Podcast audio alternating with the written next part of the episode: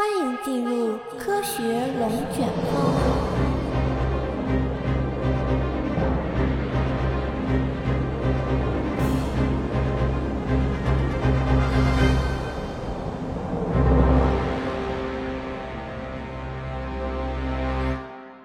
动物并不像绿色植物那样，能够利用阳光进行光合作用，自身合成能量来维持生命活动。那么，阳光对于动物来说，是不是就无关紧要了呢？大家好，我是小叶，欢迎来到科学龙卷风。我们经常会听到老一辈的人说，买房租房的时候一定要选择朝阳的，难道只是为了晒衣服方便吗？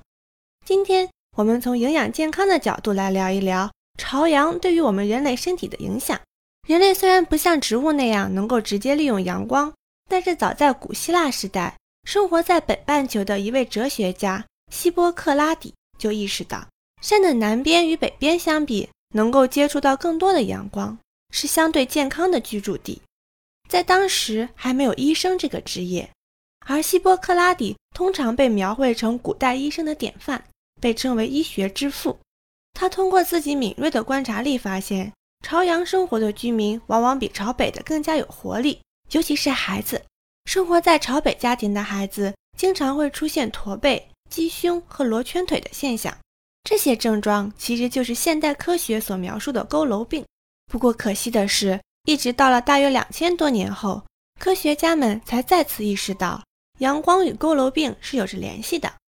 十九世纪早期，在波兰，生物化学家斯尼亚代基注意到，生活在农场的孩子几乎没有佝偻病的病例。而与之形成鲜明对比的是，生活在华沙市的孩子们，佝偻病的发病率极高。一般来说，生活在城市中的孩子们往往家庭条件更加富裕，生活水平应该更加好才对。但是，如此高的佝偻病发病率，让斯基亚代基觉得，是不是有别的因素与佝偻病相关联？他推测，城市与农村的儿童除了生活条件不同以外，其次就是接触到阳光的时间长短不同。城市的孩子一般都在室内活动，生活在农村地区的儿童大部分时间都在农场玩耍，充分的接触到阳光，从而防止他们患上佝偻病。一八九零年，一位英国传教士和流行病学家西奥多·帕尔姆在旅行中也注意到，生活在赤道国家的儿童几乎没有患上过佝偻病的。这一发现促使他立刻写信给世界各地负责医疗的传教士。询问他们所在地区的儿童是否患有佝偻病，最终他把佝偻病发病率的地理差异归因于阳光照射的不同。可惜的是，斯尼亚代基和帕尔姆的观点在当时并没有引起广泛的重视。直到1918年，一项歪打正着的实验使得佝偻病的真正原因慢慢的浮出了水面。这项实验是由爱德华梅兰比爵士开展的，在当时。科学家们对食物中的脂溶性成分非常感兴趣，因为已经有种种迹象表明，这种脂溶性成分可以治疗夜盲症。而生物化学家麦克勒姆也给这个脂溶性成分起了一个炫酷的名字，叫做脂溶性 A。如果还不清楚这段故事的听众，可以收听一下我们之前关于维生素 A 的两期节目。梅兰比爵士起初想在狗身上验证不同食物的脂溶性 A。对于夜盲症的治疗效果，于是他把许多条狗关在室内，远离阳光，并给它们喂食完全由燕麦组成的食物。令梅兰比爵士意想不到的是，缺乏阳光和只吃燕麦片，并没有引起狗狗们的夜盲症，反而导致了它们的四肢弯曲，不能站立。这正是佝偻病的病症。但是神奇的是，这些病症居然也能通过喂食鱼肝油数月之后完全消失。为了验证实验结果的可靠性，麦兰比爵士对这个实验重复进行了一百多次，都获得了一样的结果。当时麦克勒姆得知自己命名的脂溶性 A 除了预防夜盲症，居然还有治疗佝偻病的效果。于是，在接下来的几年里，他利用鳕鱼肝提取脂溶性甘油，对其中的成分做了更加深入的分析。麦克勒姆想知道。鱼肝油在加热后是否还保留着它对佝偻病和夜盲症的治疗效果？在一系列的实验中，麦克勒姆的团队发现，经过加热和氧化处理后的鱼肝油仍然能够预防佝偻病，但是不能预防夜盲症。这使得他们得出结论：鱼肝油中至少存在着两种不同活性的化合物。于是，麦克勒姆一直关注的脂溶性 A 也不得不被再次细分。在加热和氧化作用下被破坏的化合物被命名为维生素 A，而鱼肝油中耐热的成分被命名为维生素 D。然而，用鱼肝油和太阳光来预防佝偻病，一直是两个互相竞争但又相互独立的研究方向。维生素 D 的地位也屡次受到挑战。在当时，已经有许多科学家研究都表明。佝偻病可以通过晒太阳或者吃紫外辐射以后的食物来治愈，根本不需要用到什么鱼肝油，也不用特意服用维生素 D。那么，维生素 D 还能被称为是对生命至关重要的营养素吗？这个争论一直持续到了1928年，一位高手的出现将太阳光与维生素 D 这两条明显毫无相干的实验联系了起来。这位高手就是1928年的诺贝尔化学奖得主。阿道夫·温道斯，温道斯是一名化学家。他一直认为，生物体内的各种化学物质虽然功能不同，但是它们都能通过化学反应而相互转化的。比如固醇类物质，它广泛存在于动物和植物中，但是它们一定都是由同一种前体物质转化而来。早些年，温道斯就从动物肝脏中分离出了胆固醇和胆汁酸这两种固醇类物质。并且通过体外反应，让胆固醇成功的转变成了胆汁酸。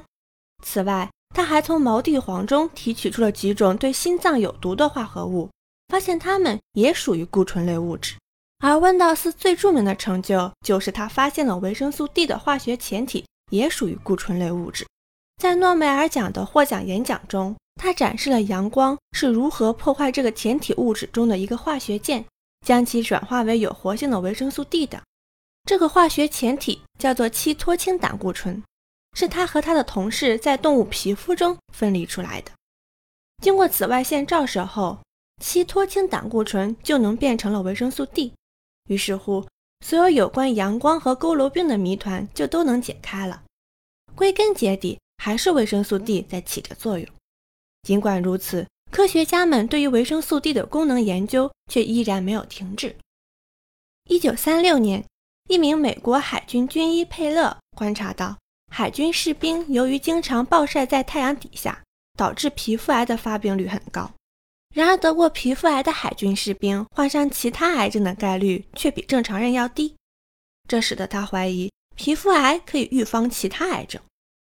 一九四二年，一位叫做费兰克·阿普利的医生也发现，在美国阳光较好的地区，内部癌症的总体死亡率较低。这两项研究都是属于相关性研究，其实并没有什么说服力。在统计学上，出现两个变量相关也是比较常见的事情。我们也一直强调，相关性并不代表因果性。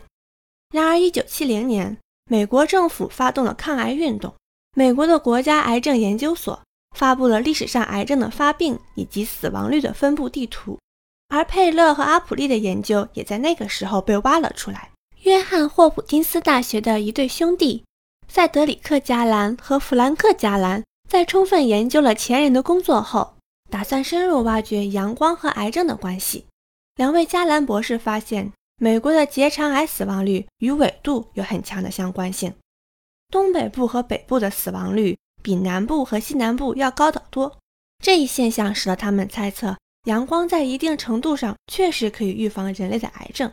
而阳光对人体直接的影响就是血清维生素 D 的含量。维生素 D 是否也是这一谜题的最终答案呢？在两位加兰博士的论文发表之前，维生素 D 从来没有作为一种可以预防人类癌症的化合物被提出过。认为癌症可能是由于缺乏维生素 D 而引起的这种想法，与主流意识形态大相径庭。为了验证他们的猜想，加兰兄弟随后对一千九百五十四名男性志愿者。进行了十九年的追踪调查，结果表明，每天摄入至少一百五十国际单位维生素 D 的志愿者，患大肠癌的风险只有摄入较少的男性的一半。在这之后，美国癌症研究机构也专门针对女性的大肠癌发病率进行了一项更大的临床实验，样本空间超过六万名妇女，也获得了相似的结果。该研究于二零零六年发表在了《新英格兰医学杂志》上。自那以后，维生素 D 预防癌症的临床研究那更是层出不穷。如果我们以维生素 D 和癌症为关键词去搜索相关论文，就像我国的万病之药茶叶一样，可以找到很多很多，比如抗肾癌、肺癌、卵巢癌、子宫内膜癌等等。那么维生素 D 预防癌症的功效是不是就实锤了呢？其实我想告诉大家的是，作为一般群众，与其选择的相信某一位专家或者某一项研究中的观点。不如选择相信科学共同体的观点，因为后者是一个专家群体，是多位专家共同得出的结论。关于维生素 D 与癌症的关系，美国癌症研究机构是这样认为的：综合起来，现在的数据不够全面，无法确定服用维生素 D 是否可以预防癌症。为了充分了解维生素 D 对癌症和其他健康结果的影响，需要进行新的随机实验。然而，其他尚未解决的问题还有很多，包括何时开始服用维生素 D，以及服用多长时间才能看到潜在的益处。因此，关于维生素 D 和癌症的下一个重要的历史篇章，仍然有待全世界的生命科学家们来撰写。而我也十分期待科学家们为我们带来更多的新知。好啦，以上就是本期科学龙卷风的全部内容，感谢您的收听，我们下期见。